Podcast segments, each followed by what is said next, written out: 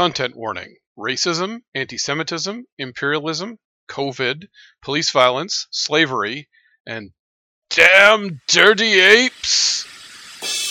Action, excitement, horror, romance, thrills and chills, swords and sorcery, rockets and ray guns, a dizzying panoply of the strange and impossible from the darkest depths of the human imagination.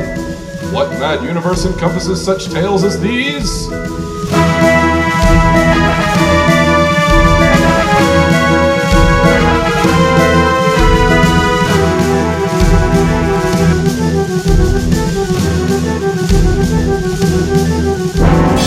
Join us as we bear witness to the sweeping sprawl of all the history that never was and all the futures that could yet be. It's adventure as you like it on What What Mad Universe.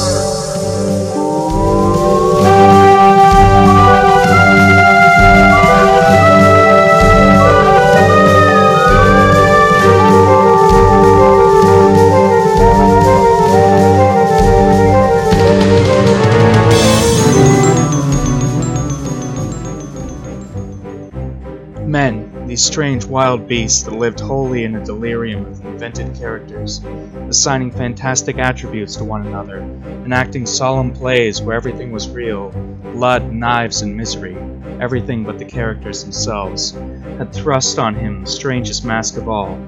They had made him great, and now, at the touch of one small hand on the lever, all the machinery of the theater was in motion to make him greater still, with the greatest greatness of all, for so too his rude mind, unskilled in the abstract mystery of royalty, seemed political greatness, the power of ordering men's days and nights.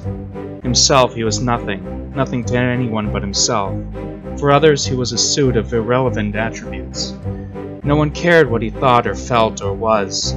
His ego had no place in their scheme. He had been always the same, and the differences were of human making. First man clapped on him the attribute of monkey, and purpose putting him in a cage and offering him for entertainment.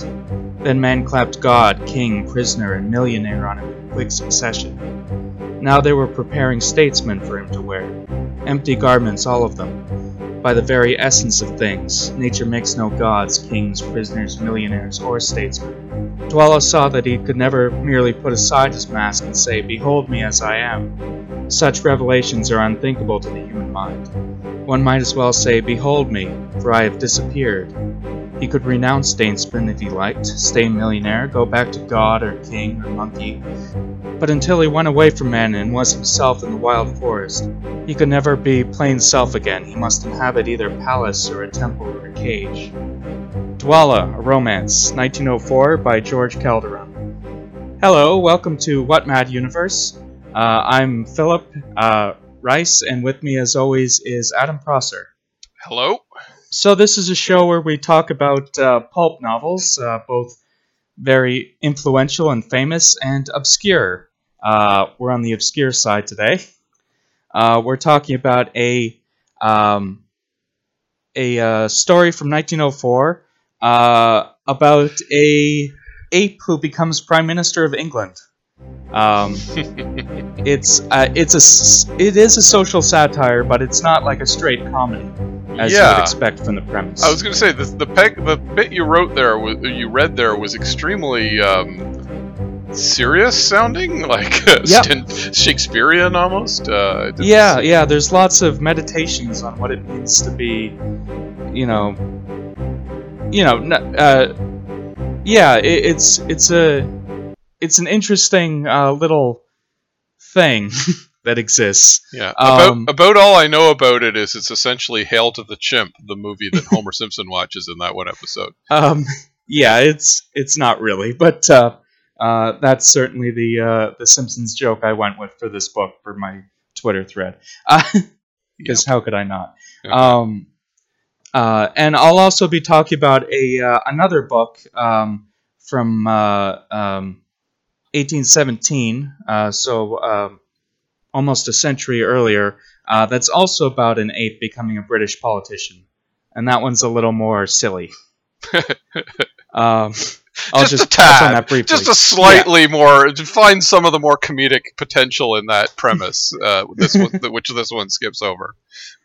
Well, yeah, this one does uh, skip over a lot of the, you know, um, jokes. Like, um, yeah. So basically, uh, it starts off in uh, in Borneo, um, and uh, Dwala has already. Um, at this point, he goes, or he doesn't go by, but uh, he was sort of captured by an American explorer, um, and uh, who named him the Colonel. Um, and uh, it, it, sort of goes into the backstory of um, um, the the American meeting Colonel, and um, he was just sort of studying apes, and then one of them started talking back to him.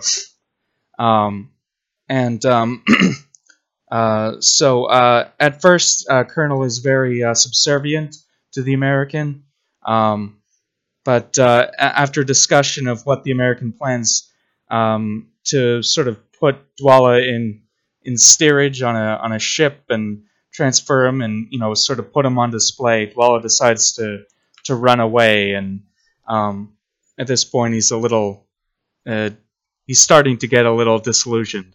Um, he runs into a uh, into a tribe of uh, of natives of Borneo uh, who begin to worship him as a god, um, and they bestow on him the name Dwala. Uh, he have two names, both of them unknown. Um, I think Dwala is an actual name, so I'm not sure if it means that, but that's what this book says it means. Um, so, uh, and and at this point, it becomes uh, for a little while, sort of just a series of things that happen. Uh, Dwala is, or his uh, village is invaded by um, uh, British uh, settlers who are trying to uh, mine there.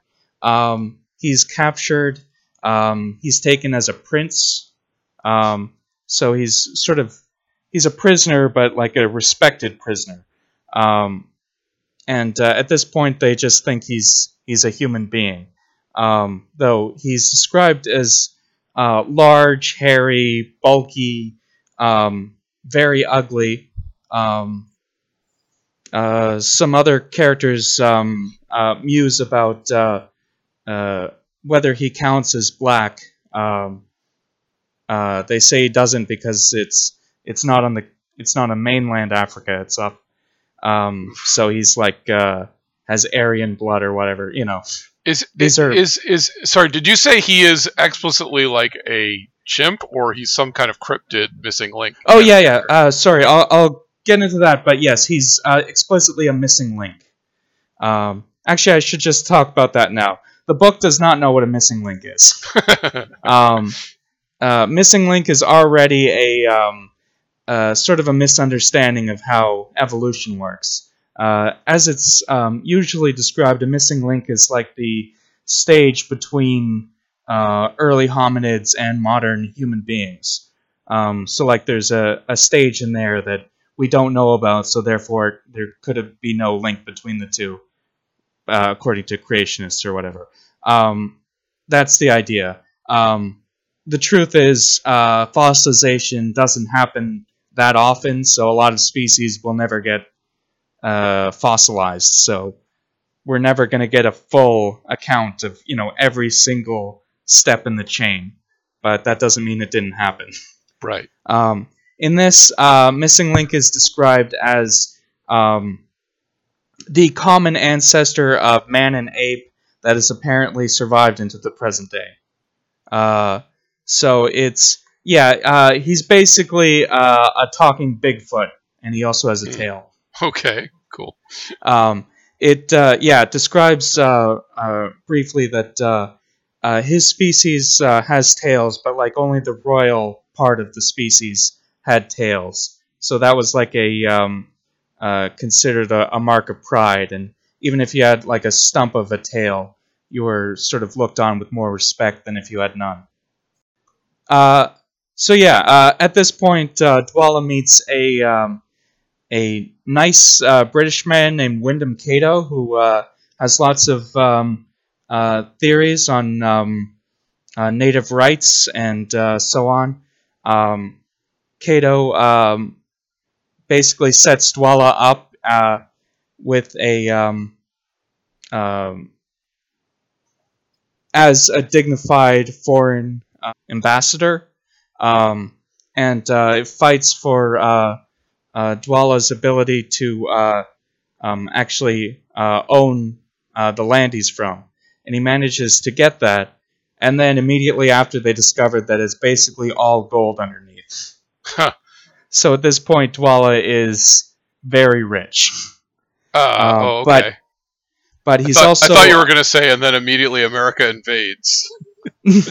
No, no. Uh, he actually um, uh, he comes off fairly well for for at least a little bit.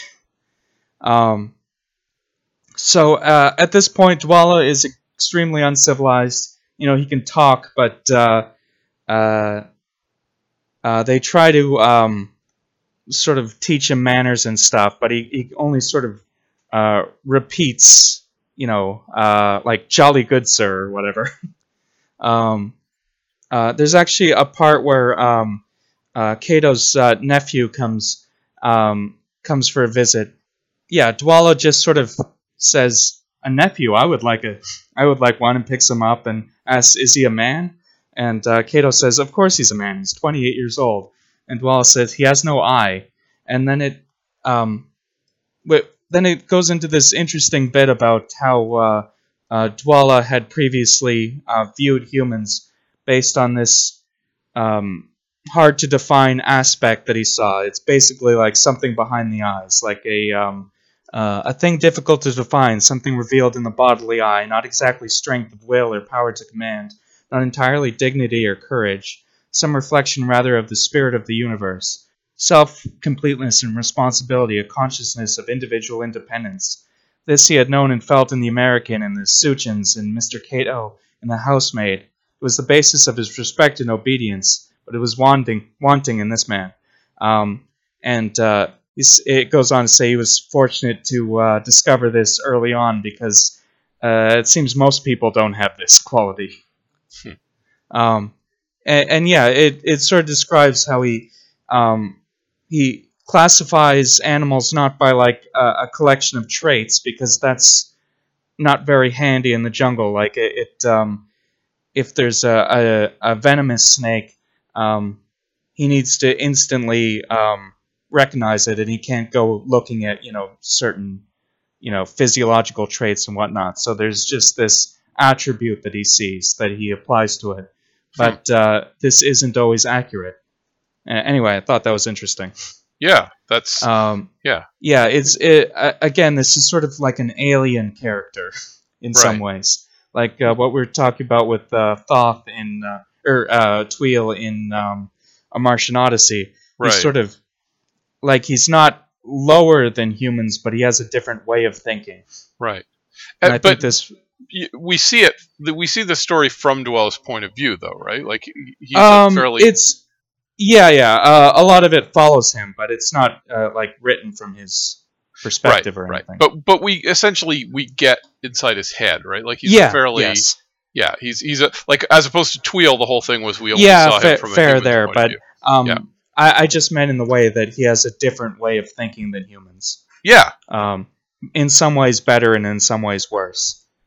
Um, yeah. That's that's that's good. That's good writing. You know, it's uh, Yeah. I, I appreciate that. Um, so uh, uh, at this point, uh, Dwala sees London sort of splayed out in front of him, and uh, just sort of laughs like, "This is what everybody was, you know, hyping up as like the the height of uh, human culture. This is what is this?"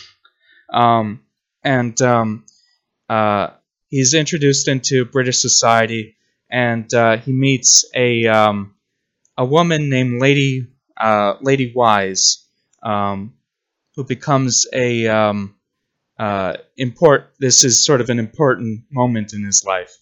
Yeah, she's um, described as also being a monster, but a, a monster of a different making. Like he's a natural, just a, a monster because he's not a human. Um, um, but uh, uh, this woman was just sort of a monster created by society and they both had at this point a complete contempt for humanity, and um, they saw they saw this reflected in each other. It wasn't love because neither was really capable of such a thing, but um, it was sort of just a mutual understanding between the two that they instantly saw it in, chi- in each other's eyes.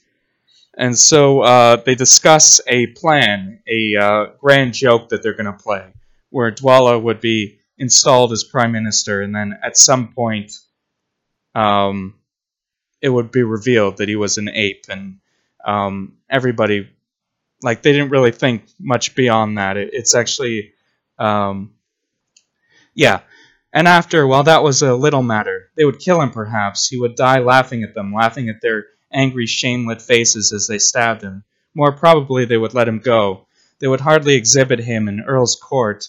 Uh, Pithecanthropus erectus, ex-cabinet minister. He would get back to the woods of Borneo again and laugh among the trees. Any case, he would have had his joke. Um, uh, so yeah, uh, there's there's also a brief aside where he goes to a dinner party and Sherlock Holmes is there. Ah, not Herlock Uh, Sholmes? No, it's Mi- well, it's Mr. Holmes, and he's a detective, and he does the same deducing thing. Yeah. Um, and Mr. Holmes has been hired to um, uh, go to Borneo and track down the missing link that they're looking for, because there's reports that an American had discovered it, but it escaped. Um, Hmm. uh, there's also uh, asides with um, uh, uh, Dwala gets a uh, valet named uh, Prosser. Um, so that's a thing. Okay, Uh, that- well, there you go. That's your name. That and a guy in Hitchhiker's Guide to the Galaxy are the people who bear my name. The literary characters that bear my name, I guess. and uh, Prosser has a um, uh, he, he's a, a former drunk, um, and uh, he has a um, uh, a daughter uh, who he doesn't see named Joey, who's being raised by a blind sort of um, uh, fence, like a criminal, named Hartop. And at this point, Dwala decides um, he's kind of can enjoy his surroundings because he doesn't really care, uh, you know, his his mansion and you know wealth and stuff. So he's going to invite Hartop and Joey to live with him and just sort of live off his off his money and just watch it through their eyes, basically. Um, so Prosser, Har- Hartop, and Joey are, are sort of members of his inner circle. And there, there's an interesting shift where Prosser, over the course of the book, uh, becomes a thief, just gets addicted to stealing stuff. Um, and uh, Hartop goes from a thief to uh, um, being very invested in his own property, and uh, it actually um, it ends with him fighting off a mob and um, to protect his his property, and it sort of um, does that as like a, a reversal of their original opinions at the at the start of their character arcs. Um, um, So it's a. It, this is all a very wry commentary on society. Then it's it's meant Yeah. to be it's meant to be a sort of satirical deconstruction of of, of stuff. Um, yeah. that Um, sounds a bit. It sounds a bit um, Swiftian, like uh, Gulliver's Travels. Like uh, yeah. not- um, it's it's not quite as good as that, but yeah. no, of course. Oh, yeah. What is? Yeah. Well, I mean, it's also, I mean, um, like Kipling would have, uh, like the Jungle Book would have existed for a while uh, at this point. Yep. Your your boy Saturday Ferrandul had been out for a while at this point. Um, yeah. There's quite a few. I, I I'm not even sure if Tarzan would have been out already by now. Um, uh, or it's around this time, I think. Yeah. So I mean, I think the the whole premise of like um man versus ape or man's primal nature and man's being raised in in the jungle versus society was was in people's minds a lot around this time. I think that was a that was a the running a running thought plot uh, Oh yeah, definitely. Um, uh, as we'll discuss, I have uh, another example. Um, but uh, yeah, so so basically, um, uh, he becomes a cabinet minister. Then a, a famine strikes England, and it sort of ousts the prime minister, and he's he becomes prime minister. And at this point, he just starts. Um, Wait, wait. Let me get let me get this straight, Phil. You're saying that because something bad happened to England, the prime minister was forced to was ousted. So this is definitely science fiction, is what you're saying. yeah. Yeah. Um, I'm sure it's happened once or twice. um, Certainly not Uh, happening so- right now, specifically. so yeah, um, he's prime minister now. He's he's sort of achieved his joke, but he doesn't really find it funny anymore. So he decides to actually do the job, um, and he becomes uh, in, um, and he just uh, puts in reforms that uh, apparently turn the country into a utopia. It doesn't really describe them in detail, but apparently he like really improves things. Um, why everyone, all the other politicians are going? Why didn't we think of that? all those utopian reforms we should have put into place. Um, yeah, uh, but um, um, as was sort of foreshadowed uh, uh, in earlier chapters, he's starting to get a cough, and you know when you when you cough, that means you're going to die. yeah, Um, right. And uh, it seems that uh, civilization is sort of literally killing him. Hmm. Um, uh, as he's he's dying, he decides to uh, to write his his memoirs, um, which includes all the stuff about him being a missing link and all that. Um, and um, but uh, the the other members of his circle are trying to um, uh, stop this from getting out. Um, but uh, finally, Prosser, who again is is at this point addicted to stealing things and has just been talked into, you know, why are you stealing all this petty stuff? Go for something grand. So he steals the memoirs, um, and they end up getting published. And uh, there's this um, uh, obvious giant backlash against Dwala. You know, uh, crowds come after him. They manage to sneak him out, and they go um, on a ship to Borneo, but he, he dies on the way over, so they just unceremoniously dump him in the in the ocean. Mm. Um, yeah, uh, and it ends with uh, um, uh, England had gone back to its occupations. The paper spoke of the return to political sanity, of the rejection of ideas from a tainted source, of the restoration of the system which had been the bulwark of our greatness through so many centuries. The composition of Lord Glendover's cabinet attested his sincere intention of putting public affairs on a businesslike and efficient footing. There is no remedy for the errors of democracy. There is no elasticity of energy to fulfill purposes conceived on a larger scale than its everyday thought. Other systems may be purged by the rising waves of national life, but democracy is exhaustive. So that's the end of the book. Um, so yeah, again, um, very clear political satire going on. Um, there, there's some other Well, moments. So what you're saying is that's what you get for not hailing to the chimp. exactly. Um, there's some other moments of sort of um, uh, let's see, um, um, sort of discussing, uh, say, human rights and stuff that I thought was uh, worth pointing out. Um, uh, it, it should be noted uh, the author of this was an anti-suffrage guy, uh, so he was against women voting. So like he's not necessarily a good guy, but he seemed to have at least some good ideas about um, Yeah. um, how you know, um, say natives and stuff should be treated. Sure. Um, I mean, you can you can definitely get, you know, it's fairly common. People have the right idea in one way and then the, the wrong Yeah. idea in another. Oh way. yeah, uh, the book also has some unfortunate uh, anti-Semitic uh, undertones with uh, a character who's a baron, who's a, a money lender, who um, uh, comes in and out. Has a very thick, I think, supposed to be German accent written in like you know dialect. Um, yeah, just some uncomfortable stuff there. Um, and the N word is used at one point in reference to a minstrel show. So yeah, again, this is a product of its time, and not to be um, not to um, praise it too much, but um, uh, it does have some um, interesting uh, stuff here that I'm going to read out. Um, this is a conversation between Mr. Cato and another character. Um, uh, it's opposed to the natives' own interests. Their country should never be developed without uh, European assistance. How do you mean developed, Mr. Bats? Well, take the question of gold, for instance. These lazy beggars, the Sujans, would simply leave it lying around in the ground, as far as they are concerned. Mind you, I'm not saying that all these Jews and foreigners who start the thing um, uh, are the most desirable people to carry civilization among the savages. Uh, Providence works for good by very funny means. But the gold belongs to the Suchans. Gold or any other commodity belongs by law and nature to the man who works it. It's a reward for his industry. That's in mill.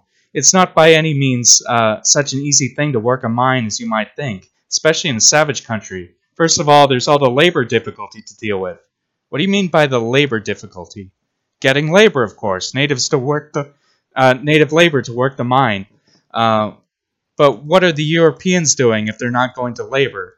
You've obviously not studied the mining question, my dear sir. Once the prospecting is over, Europeans don't dig. That would be very primitive. They have their work pretty well cut out as it is, pegging their claims um, and looking after the men to see that they don't steal. Of course, they have to get natives to dig for them, Suchins in this case. Why should the Suchins stick for them? Well, why should they, sir? Why, we'd bloody soon make them. hmm Yeah. Um, Well, that's pretty.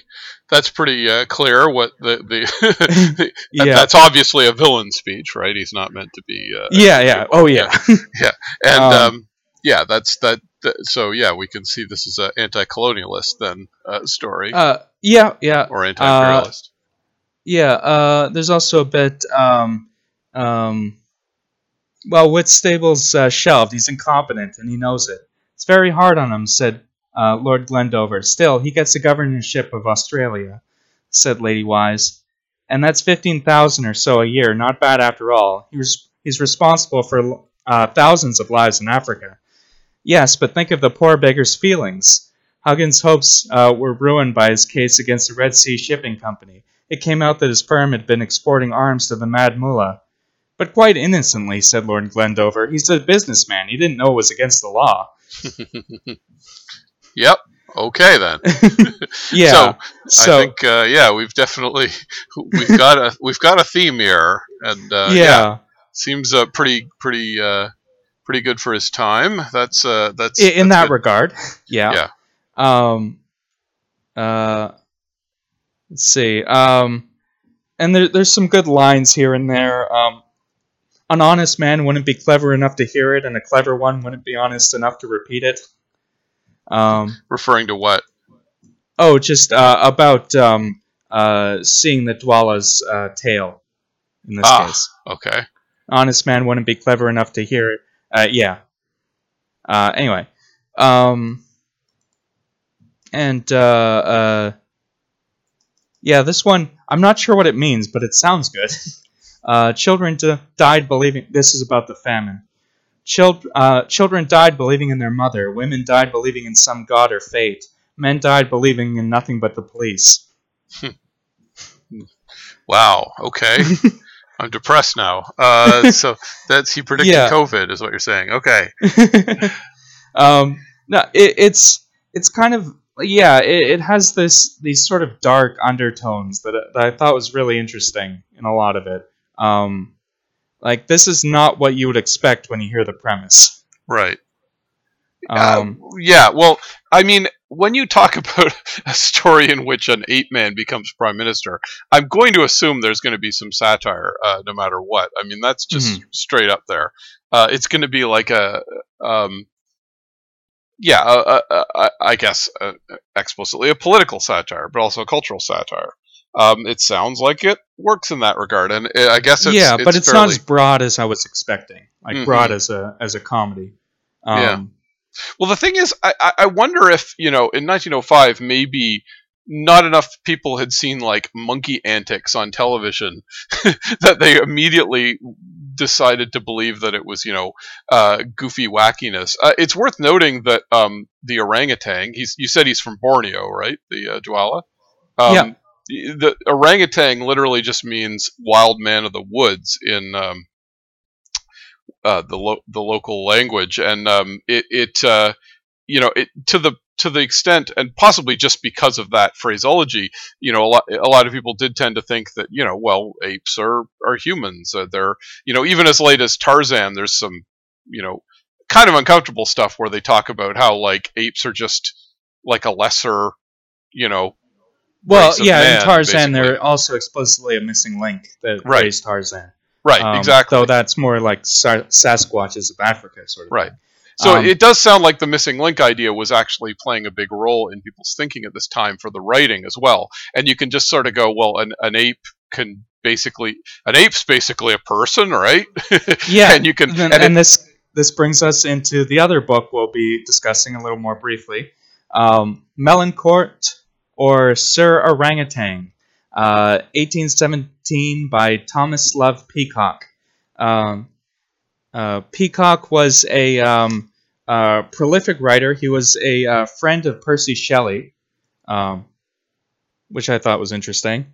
Um, he uh, he also had um, uh, professed a lot of anti-colonial ideas in his in at least this book, but at the same time he was a uh, his career was a lawyer for the uh, East India Company. So, um, yeah, that that sort of threw me because I read read about that after I read the book and like, what?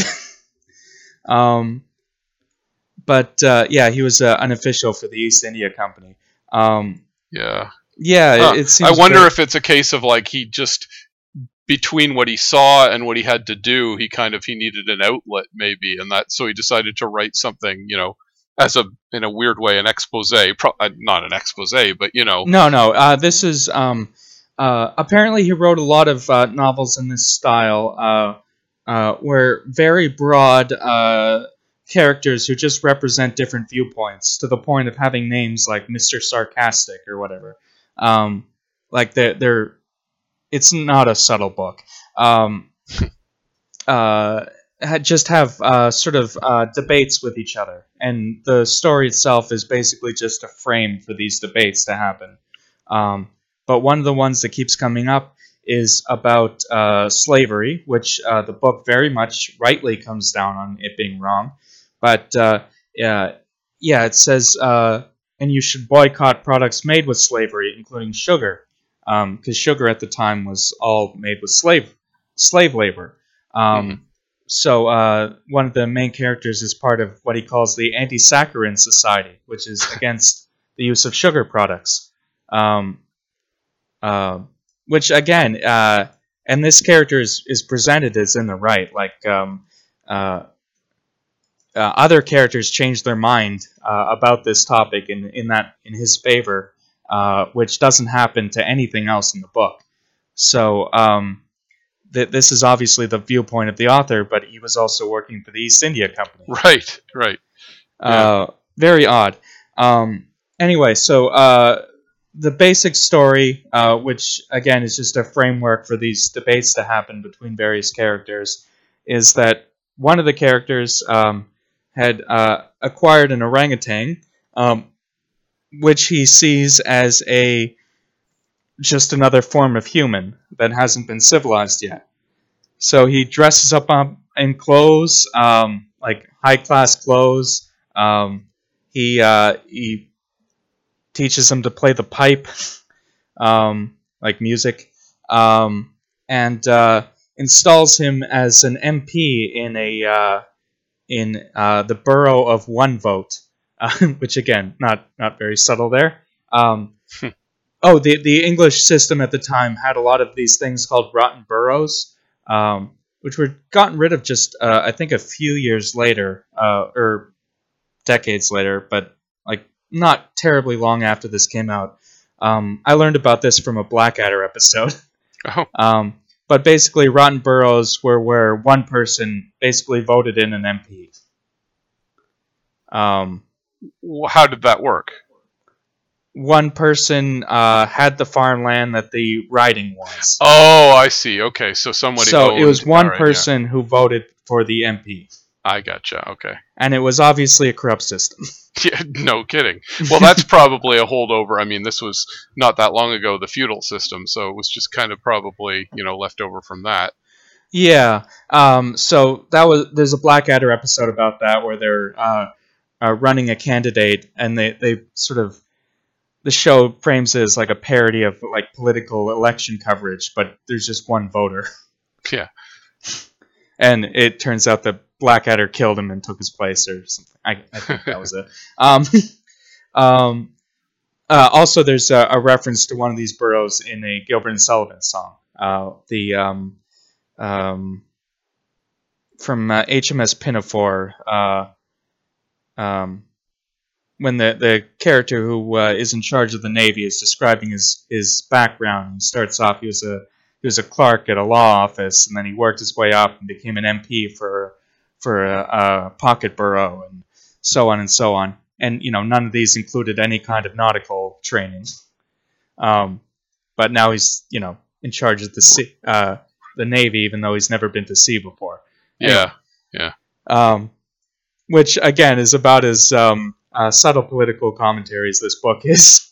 um, um, so so yeah, it, it's it's pretty. The, the plot's basically nothing. They, they go from place to place and, and argue with the person there. There's uh, Mr. Mystic who represents sort of um, uh, he, he lives on an island that's clouded in the fog of obscurity. Um, he thinks um, seeing things clearly is, is morally wrong, you know that sort of thing. Um, Okay. And you know, uh, a woman gets kidnapped uh, uh, out of uh, uh, jealousy, you know, from by a jealous suitor, and the the proper suitor, along with Miss uh, Sir Orangutan, go and rescue her. You know, it basic stuff, but um, um, there's there's some interesting uh, thought experiments and stuff going on, and the idea of an ape politician in Britain is apparently a lasting one. Because a hundred years later, there's another book with the same premise with a completely different uh, uh, take on it. Well, there you go. I mean, it's it's you know it, the, the the satirical possibilities are pretty strong. Uh, there's a reason, and then you know, a hundred years, you, fifty years after that one, there was you know, Planet of the Apes. It was it was Yep. the same kind of uh, same kind of thing, basically, over and over again. Yeah, I believe that was a French story originally called Monkey Planet that was actually set on another planet. I'm not Right. sure though, but I believe Yes. that's the original story. Yes, it was. Well, we should probably read that one too, actually. But yeah, uh, yeah, the- yeah. Uh, yeah. There's actually a bunch of uh, talking ape stories that I, I was looking into, thinking of reading for this episode, but I just read the two. Sorry. Mhm. Um, but there's one about a, a civilization called the Monacans at the South Pole, I believe. Hmm. Um, so I guess a civilization of monkeys. Uh, no idea how that one goes, but uh, um, looks fairly interesting. I might read that at some point on my own. Yeah. Um, and, and you know the. Uh, yeah, it- yeah, it's- it's talking a- apes is is a very um, uh, primal, no pun intended, sort of idea. It because apes are so similar to us in in appearance, but they're still animals. So exactly. Yeah, um, there are it's, closest. It's a good way of exploring um, uh, different aspects of humanity. It's yeah exactly. It's there i guess it's there are, are they're sort of the link between ourselves and, and nature as we see it because they exist in nature but we can see ourselves in them as well. And they're of course they're our closest cousins you know in terms of uh, biology. So it's yeah it's just something about that sort of you know suggests oh you put him in a tuxedo and um, you've you've made a you you're you've made a you're b- both made a joke and a statement. It's very Yep. uh, you know you, it's very it, it means a lot just by doing that. It's it's it's charged with meaning essentially.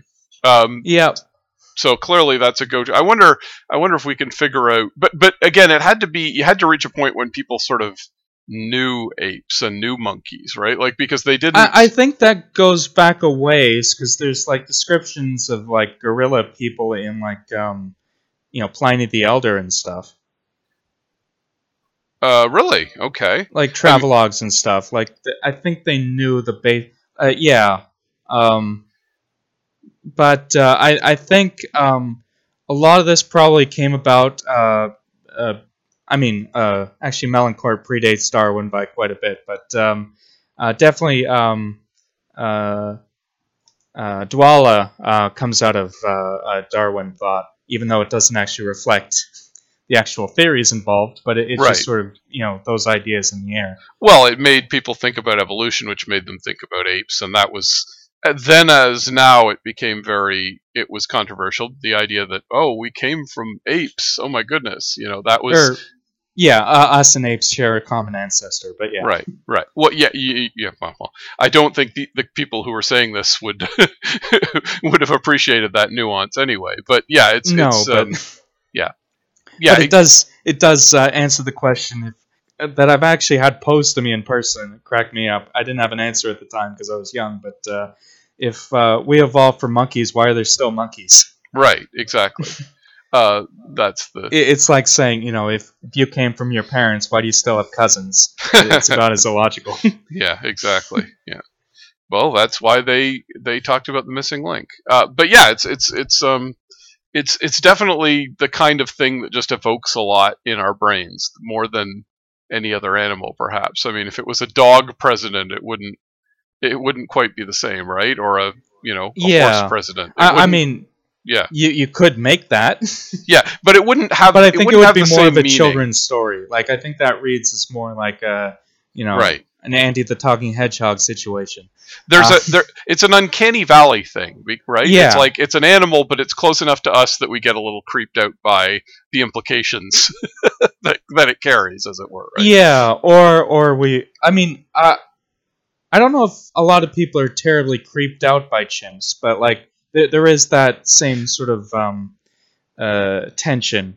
Yeah. I think. I, that's. I mean, yeah, you're not literally creeped out by them, but you know what I mean. It's it's Yeah. sort of it's it's part of your brain is just saying like, "Am I so different, really?" When you look at them, yeah, you know, like there's also uh, the fact that apes have been racialized as um, right, uh, often um, black people presented as you know literal apes or what have you. Uh, that's an Right, unfortunate right. thing.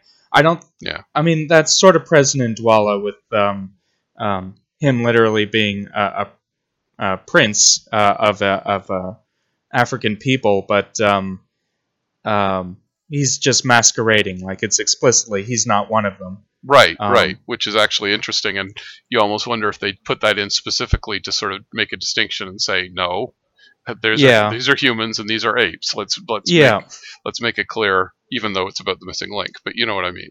Yeah, well, I mean, it, the first Tarzan book had him meeting black people before white people, but meeting white people was still a big revelation Right. for him. hmm hmm Exactly. So, uh, we we could probably do a whole series of podcasts on the racial implications of the first Tarzan novel alone, but uh, let's save that That's for That's a little possibly heavy. another time.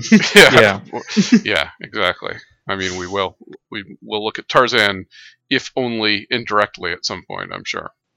well, we've talked about Saturn and Ferrandel, and why do you need to talk about Tarzan at that point? I mean, uh, Um, Tarzan just can't measure up to Saturn and Ferrandul, as we all know.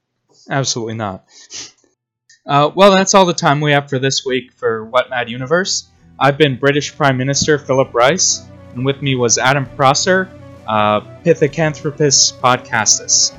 Our producer was Alex Ross, Member of Parliament in a Rotten Borough, and our theme song was by Jack Fierick, an orangutan we taught to play the pipes. And uh, just a reminder, we both have a Patreon, uh, which we use to uh, uh, keep our uh, hosting costs uh, supported. So uh, if you subscribe to either of us, uh, you can uh, listen to this podcast early every time, as well as getting bo- bonus material, cut footage, illustrations, and comics. Um, just go to Patreon, search for Philip Rice with one L, or Adam Prosser with two S's, not Prosser the valet. Uh, or go to neversleepsnetwork.com slash series slash what dash mad dash universe. The links are all there. And you can follow us either on Twitter at WMU Podcast or Prankster36 for me, or Spearhafok A with an F for Philip. Um, oh, yeah, and uh, the British pronounce it valet because they intentionally say Brit- uh, French words wrong. yes. I know.